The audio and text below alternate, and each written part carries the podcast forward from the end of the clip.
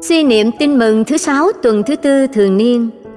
Tin mừng Chúa Giêsu Kitô theo Thánh Marco. Khi ấy, vua Herode nghe nói về Chúa Giêsu, vì danh tiếng người đã lẫy lừng.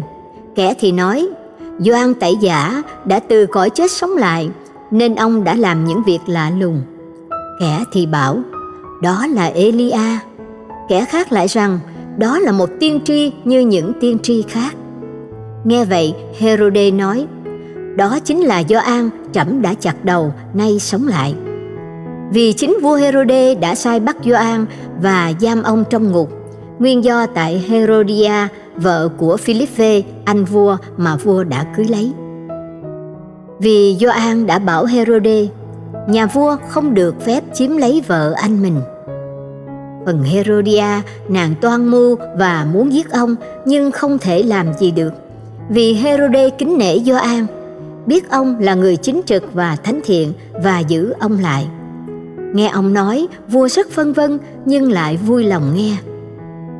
Dịp thuận tiện xảy đến vào ngày sinh nhật Herode, khi vua thết tiệc các quan đại thần trong triều, các sĩ quan và những người vị vọng xứ Galilea.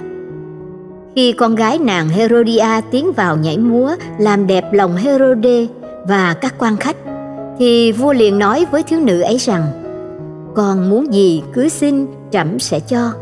Và vua thề rằng, con xin bất cứ điều gì, dù là nửa nước, trẫm cũng cho. Cô ra hỏi mẹ, con nên xin gì? Mẹ cô đáp, xin đầu doan tẩy giả.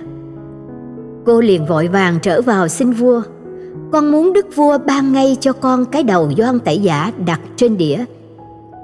Vua buồn lắm nhưng vì lời thề và việc có các quan khách nên không muốn làm cho thiếu nữ đó buồn và lập tức vua sai một thị vệ đi lấy đầu Doan và đặt trên đĩa. Viên thị vệ liền đi vào ngục chặt đầu Doan và đặt trên đĩa trao cho thiếu nữ và thiếu nữ đem cho mẹ. Nghe tin ấy, các môn đệ Doan đến lấy xác ông và mai táng trong mồ. Suy niệm Sứ điệp Thiên Chúa đã yêu thương tuyển chọn và giao cho chúng ta mỗi người một sứ mạng.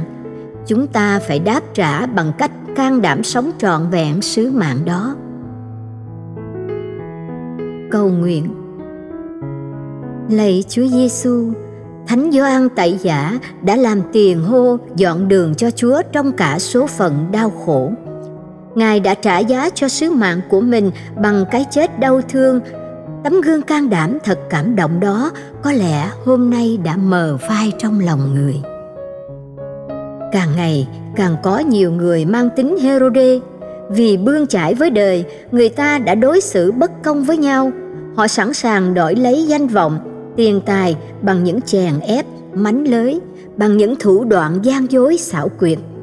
Đứng trước thực trạng đó, đôi lúc con không đủ can đảm để làm chứng cho sự thật – không dám hành động theo sự nhận thức của lương tâm, không dám nói lên chân lý của phúc âm, không dám ngăn chặn sự dữ. Con giả điếc làm ngơ, giả mù không thấy, vì con sợ phiền hà, sợ bị làm khó dễ, sợ mất việc làm, sợ người đời chê bai, dè biểu, ghen ghét, trả thù. Lạy chúa sự sống con nằm trong bàn tay yêu thương của chúa. Xin cho con biết can đảm chọn lựa đứng về phía sự thật phúc âm. Xin cho con biết can đảm, khiêm tốn để nhắc bảo nhau sống cuộc đời công chính theo các giới răn của chúa. Xin cho con từ nay, dù bị mất mát, thiệt thòi, thì con vẫn sẵn sàng hy sinh đón nhận chân lý, miễn làm sao chu toàn được sứ mạng chúa trao. Xin Chúa ban sức mạnh cho con và xin Chúa giúp con trung thành trong đường lối Chúa. Dù cám dỗ ngọt bùi, dù thử thách đắng cay, con vẫn nhìn lên Chúa và tiến bước. Xin Chúa nâng đỡ con. Amen. Ghi nhớ, đó chính là do an tẩy giả trẫm đã chặt đầu, nay sống lại.